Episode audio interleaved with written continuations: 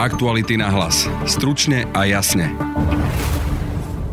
Peter Pellegrini včera podnikol doteraz najväčší útok na Roberta Fica zvnútra strany. Dozrel čas na jeho odchod z čela strany. Kým včera sme v podcaste analyzovali vyjadrenia Roberta Fica, dnes sa zameriame na jeho stranického kolegu, no ponovom politického súpera Petra Pellegriniho. Aký by bol Pellegriniho smer a aká by bola prípadná nová strana, ak by Pellegriniho krídlo odišlo? Budete počuť politologičku Anetu Világi. Smer SD má momentálne už priamu konkurenciu, ktorá sa vyprofilovala zo strany Smer rodina. A preskupujú sa aj parlamentní fašisti. Z Kotlebovho klubu LSNS odchádzajú poslanci z menšej strany KDŽP, otec a syn Kufovci a Tomáš Taraba. Strana Smer dnes je liberálna strana a myslím si, že najlepšia odpoveď pre pani Janu Záborskú prišla pred dvomi dňami, kedy ona sama seba už zadefinovala de facto, že ona nie je pro-life, ale ona je pro-choice. Ak vás prekvapuje, že aj v súvislosti s KDŽP hovoríme o fašistoch, máme na to analýzu politológa Pavla Hardoša. Tie fašisti aj títo KDŽP ľudia vnímajú čistotu národa nielen v, rámci národnej, ale aj ako kresťanskej kultúry. Počúvate podcast Aktuality na hlas, moje meno je Peter Hanák. Podcast a voňavú kávu až domov vám prináša e-shop popradské.sk. Objednajte si z kompletného sortimentu popradskej kávy a čaju alebo produkty prémiovej značky Mistral, z ktorých mnohé nájdete exkluzívne iba u nás. Pravý kávičkár dnes kávičkuje doma. www.popradské.sk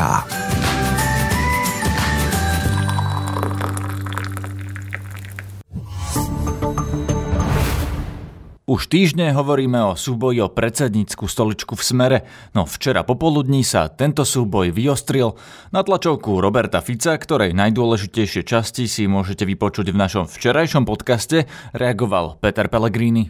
Pán predseda zároveň povedal, že smer potrebuje bojovníkov a nie ľudí, ktorí sa silou, mocou držia svojej funkcie. Sám pritom priznáva, že sa mu už bojovať nechce. Ani v diskusiách, ani v parlamente. A aj v tomto s ním úplne plne súhlasíme. Žiaľ, v mnohých ďalších postojoch sa s pánom predsedom rozchádzame a pán predseda sa častokrát rozchádza aj sám so sebou.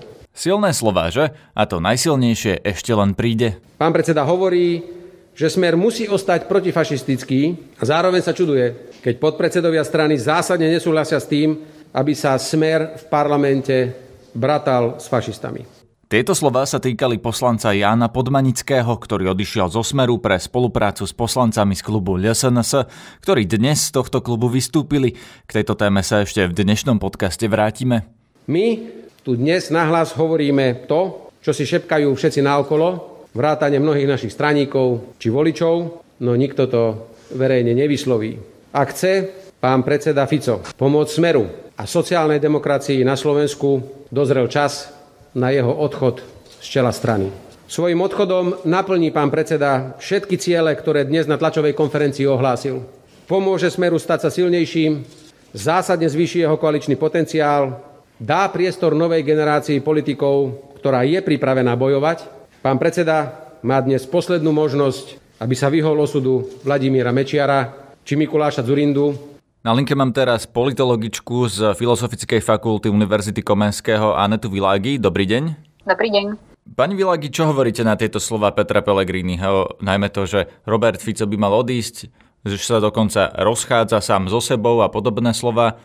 Aká je vaša reakcia?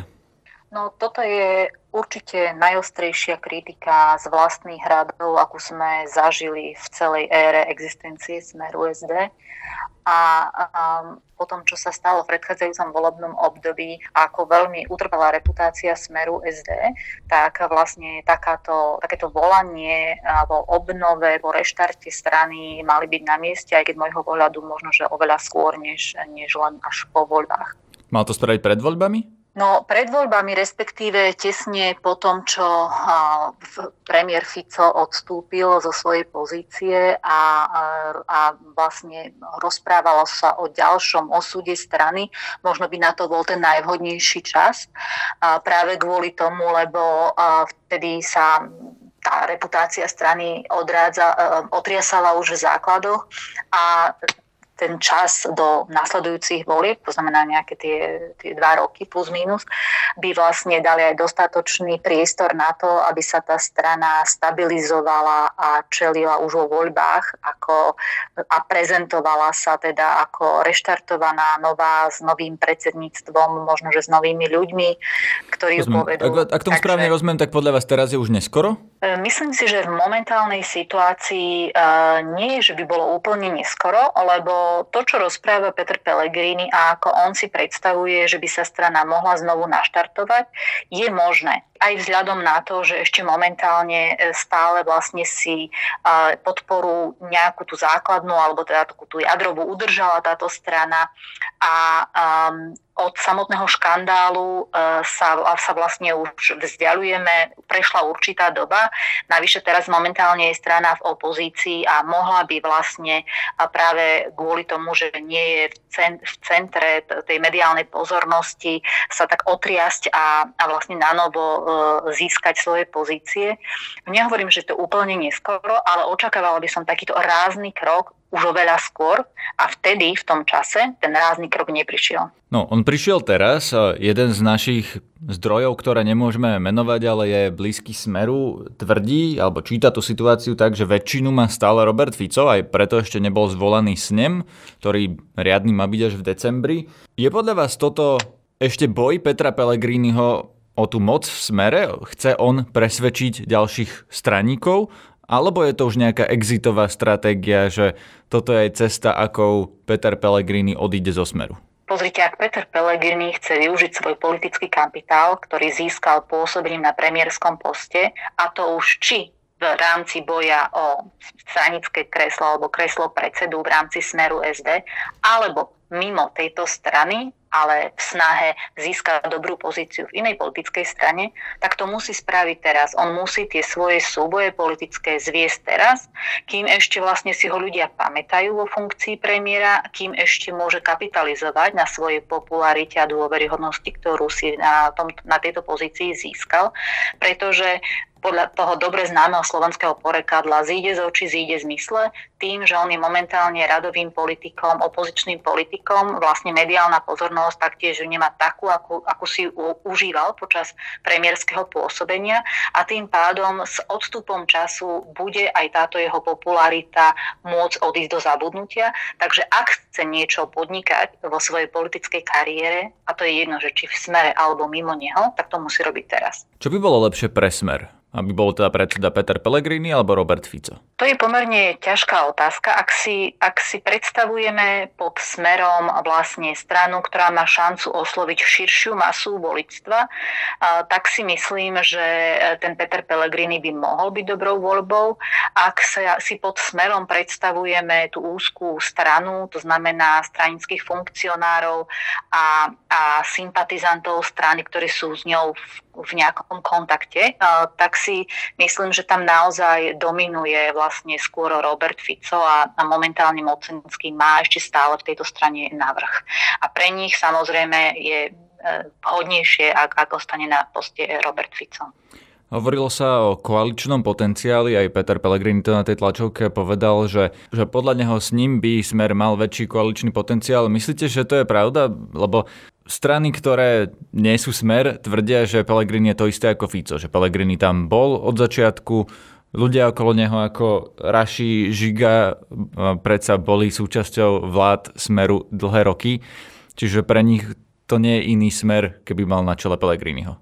No, myslím si, že k tomuto sa vyjadrovali iní politici, hlavne v súvislosti uh, v, o tom smere, ktorý krátko pred voľbami alebo po voľbách bol a ktorý poznáme. To znamená, že smer, aký, aký je dnes, len na poste predsedu by sa vymenila tvár Roberta Fica za Petra Pellegriniho a, a v tom prípade je s nimi potrebné súhlasiť. A na druhej strane vlastne výmenou predsedu uh, a, a získanie možno, že takej majority v predsedníctve smeru SD by mohol Peter Pellegrini zároveň vlastne spôsobiť aj zmenu v strane, personálnu zmenu a následne kľudne aj ideologickú zmenu, respektíve možno, že návrat k pôvodným nejakým ideologickým zásadám tejto strany.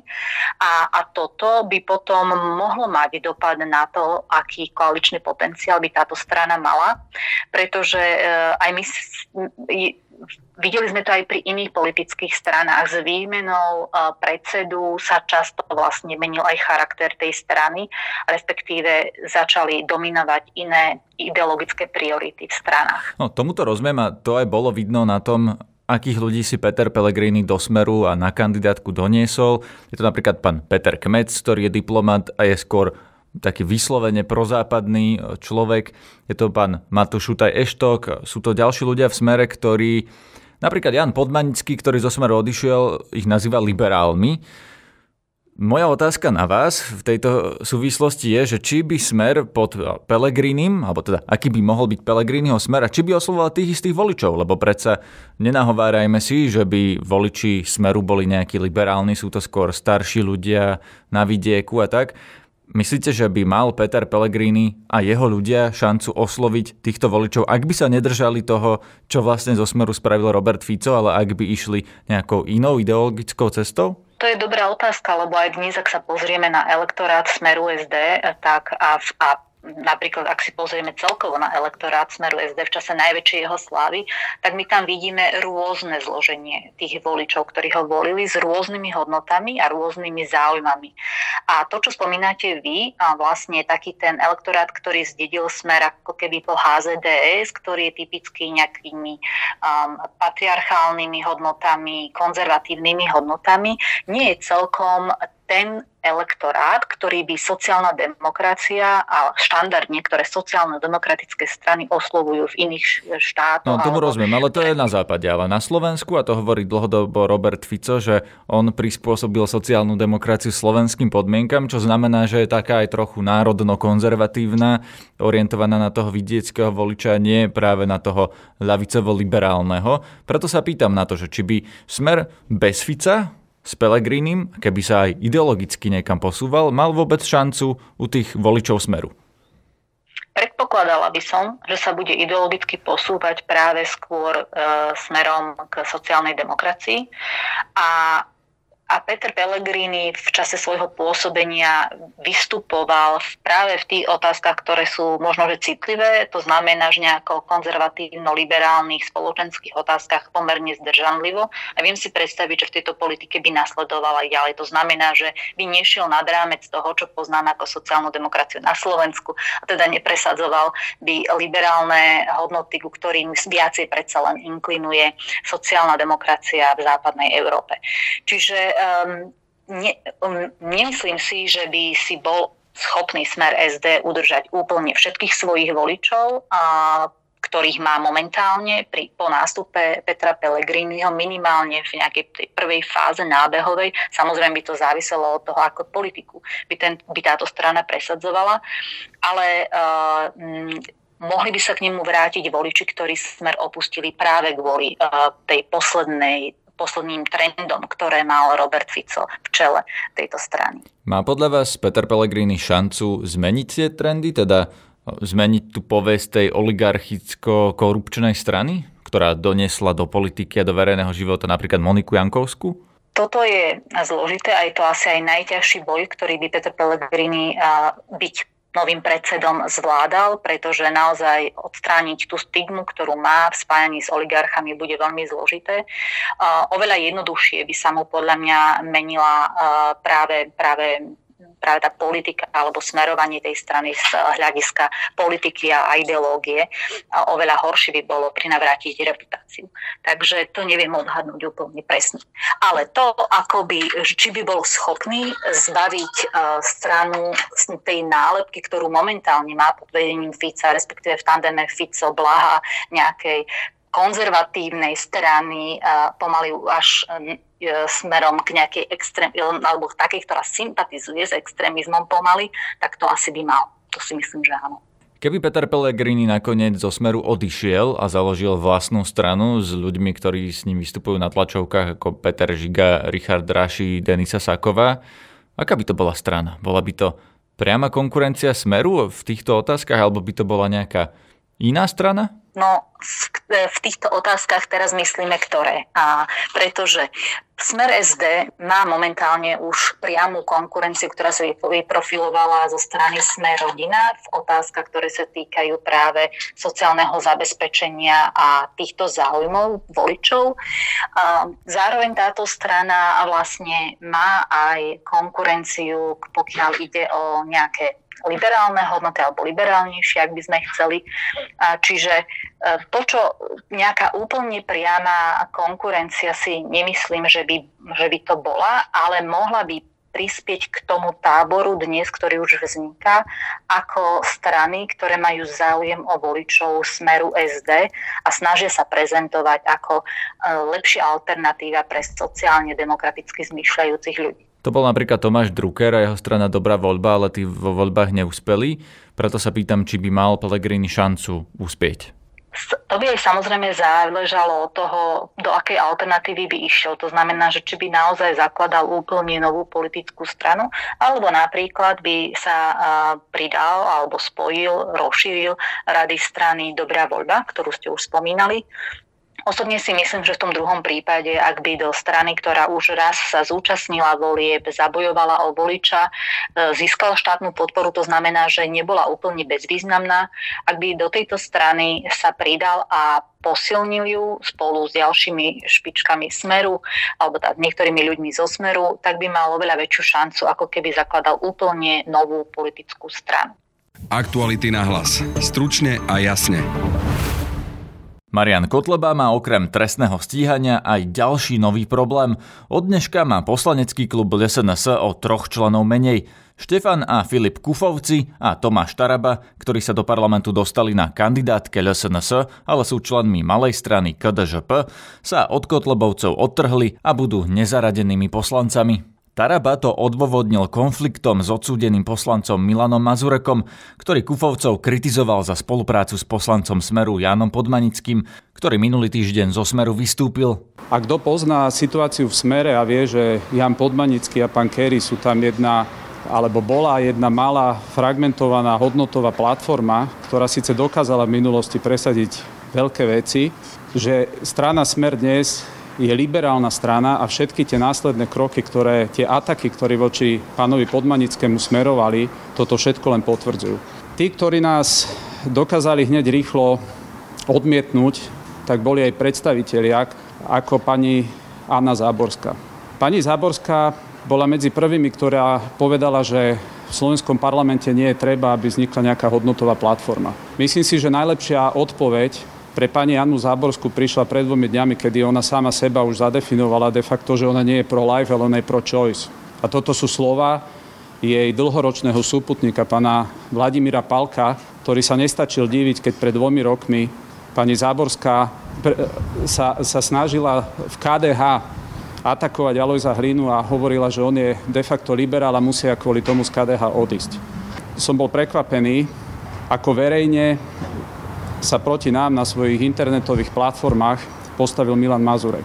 Ja neviem ignorovať, ak Milan Mazurek, ktorý je druhý najvplyvnejší človek v LSNS čo do získaného mandátu a krúžkov, tento náš prístup k politike definuje ako nejakú hrozbu pre LSNS. My sa necítime hrozbou pre LSNS a určite naše kroky v ničom LSNS neškodili a neškodia. Na druhej strane nedá sa fungovať v klube, keď nie Marian Kotleba, ale Milan Mazurek bude definovať každý náš kontakt s nejakým iným politikom, každú našu iniciatívu tými termínmi, ako to použil na internete. Chcem na Jána Podmanického ešte na jeho Margo povedať, že on sa nebal v minulosti podporiť zákony LSNS, preto je absolútne nerozumie, z akého dôvodu pán Mazurek mal potrebu na Jana Podmanického útočiť, keď on je jeden z tých mála politikov, ktorí nemali najmenší problém za ich zákony proste hlasovať. Pani redaktorka, ja som e, mohol odísť z SNS, keď sa preval bisexuálny škandál, ak si pamätáte. Teraz mám na linke politológa Pavla Hardoša. Dobrý deň. Dobrý deň. Je podľa vás možné, že títo ľudia v podstate len tak ako keby využili LSNS na výťah do parlamentu a teraz si budú robiť svoju politiku a otázka B k tomu, keď odišiel pán Podmanický zo Smeru, títo z LSNS myslíte si, že skončia v jednej nejakej možno novej strane? No, bola to vzájomne účelová spolupráca, ale zároveň e, mali k sebe vždy hodnotovo blízko, čiže ne, nebolo to čisté to manželstvo z rozumu. Zároveň asi opäť ťažko povedať, že nakoľko ide o, o, o spor hodnotový alebo o spor osobnostný, respektíve spor e, nejaký vychádzajúci čisto charakteristík e, tých, e, účastníkov toho sporu. Možno, že ľuďom z KDŽP vadí, že sú nazývaní fašistami, pričom oni sú iba kresťanskí fundamentalisti, ale vo výsledku je to rovnaké. Prečo je to podľa vás vo výsledku rovnaké? Vo výsledku v tom, že ako hlasujú v zásadných otázkach. Ten rozpor nejak je skôr v línii toho, ako sa vnímajú a čo sa považujú a nie nevyhnutne za to, čo vo výsledku robia inak. No, lebo počkajte, ono totiž Kresťanskí fundamentalisti nemusia byť nevyhnutne fašisti, nemusia byť nevyhnutne antisemiti, nemusia nevyhnutne bojovať proti všetkým, ktorí nie sú fašisti. Vidíte vy v Kufovcoch tieto príznaky fašizmu? Ne- nesledujem Tarabu, nesledujem Kufovcov a ich vyjadrenia, neviem teraz povedať, že ktoré z ich vyjadrení majú nejakým spôsobom prejavy uh, fašistické ideológie, ktoré nie, respektíve v čom sa, na čom sa líšia. Viem vychádzať naozaj iba z toho, že sa na zásadných politických otázkach spolu vedeli v minulosti dohodnúť, že majú tendenciu hovoriť tie isté veci, vystupovať tým istým spôsobom v otázkach, čo sa týka uh, ľudských práv, liberálnej demokracie, čo sa týka dodržiavania nejakých medzinárodných záväzkov, že používajú tú istú retoriku a veľmi často ho, hovoria tie isté veci, nie je náhoda. Zároveň nemôžem teraz povedať konkrétne, že toto je u nich fašistické. Fašistické nájdeme u oboch to, že akým spôsobom pristupujú k, k vnímaniu spoločnosti, že vnímajú nejakú, nejakú organickú, hierarchickú štruktúru, ktorá je ohrozovaná nejakým vonkajším nepriateľom. Obidve skupiny hovoria o tom, že, že táto, toto ohrozenie vonkajšie majú na svedomí mimovládky, liberáli, LGBT alebo gender ideológia, neviem čo, akýkoľvek vonkajší nepriateľ Buba, ktorý im zapadá do schémy vnútorného ohrozenia jednoty, jednoty národa alebo čistoty národa alebo čistoty národa, kde fašisti aj títo KDŽP ľudia vnímajú čistotu národa nielen v, v rámci národnej, ale aj ako kresťanskej kultúry, ktorá je súčasťou toho ich vnímania toho, čo je organicky e, dané e, Slovákom ako takým. Oni dokonca nazvali dnes smer liberálnou stranou za to, že, za to, že z nej vystúpil pán Jan Podmanický, ktorý je teda tá ich konzervatívna platforma, alebo bol v smere toto krídlo. Podľa vás existuje liberál na Slovensku, ktorý by si myslel, že smer je liberálna strana?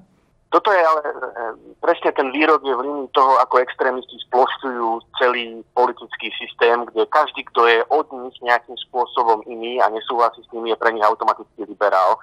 Čiže ako náhle podmanický, ktorým si hodnotovo v nejakých veciach rozhodne rozumejú. Ako náhle ten zo smeru odišiel, tak pre nich v podstate ostal tam iba ten smer, s ktorým nejakým spôsobom nesúhlasia, voči ktorému sa vymedzujú.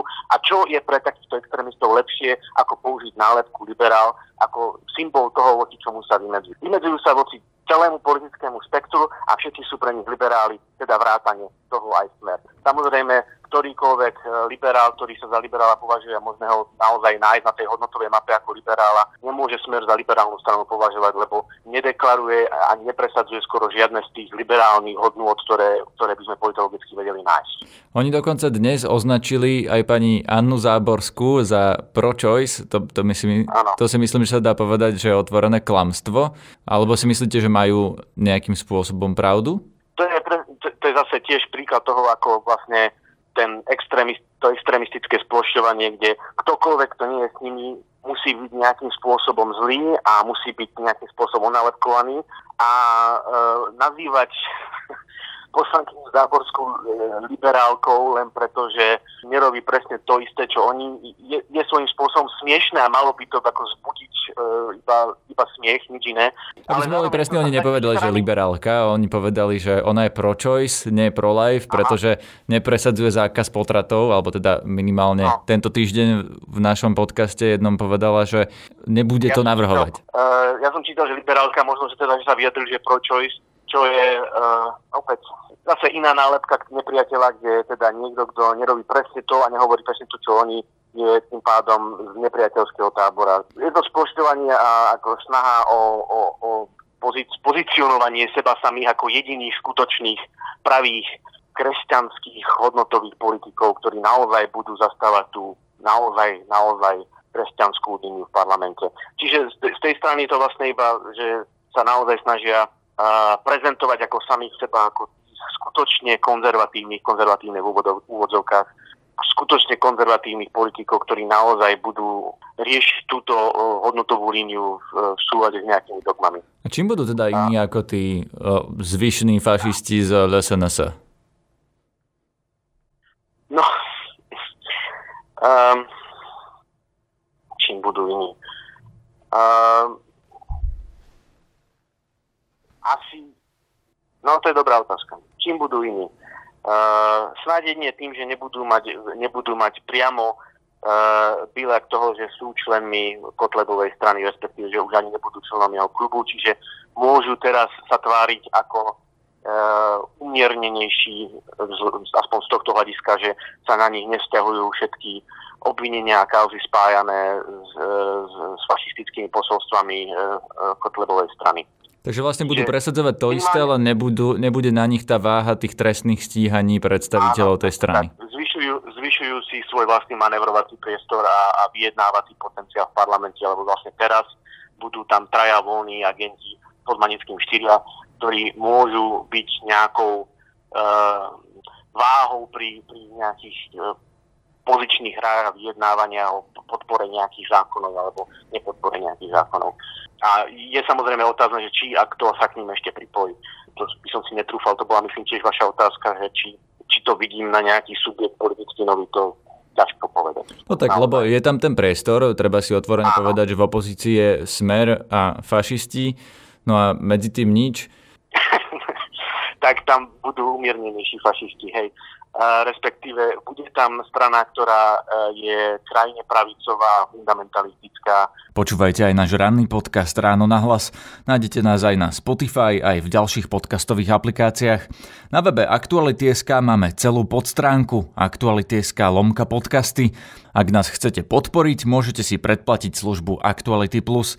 Nájdete nás aj na Facebooku a Instagrame.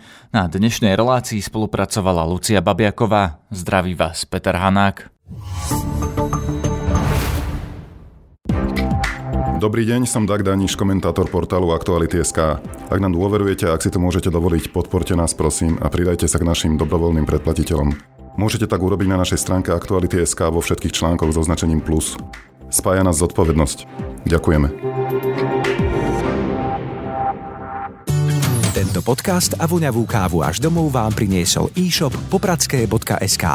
Nájdete tu kompletný sortiment popradskej kávy a čaju, ako aj produkty prémiovej značky Mistral. www.popradské.sk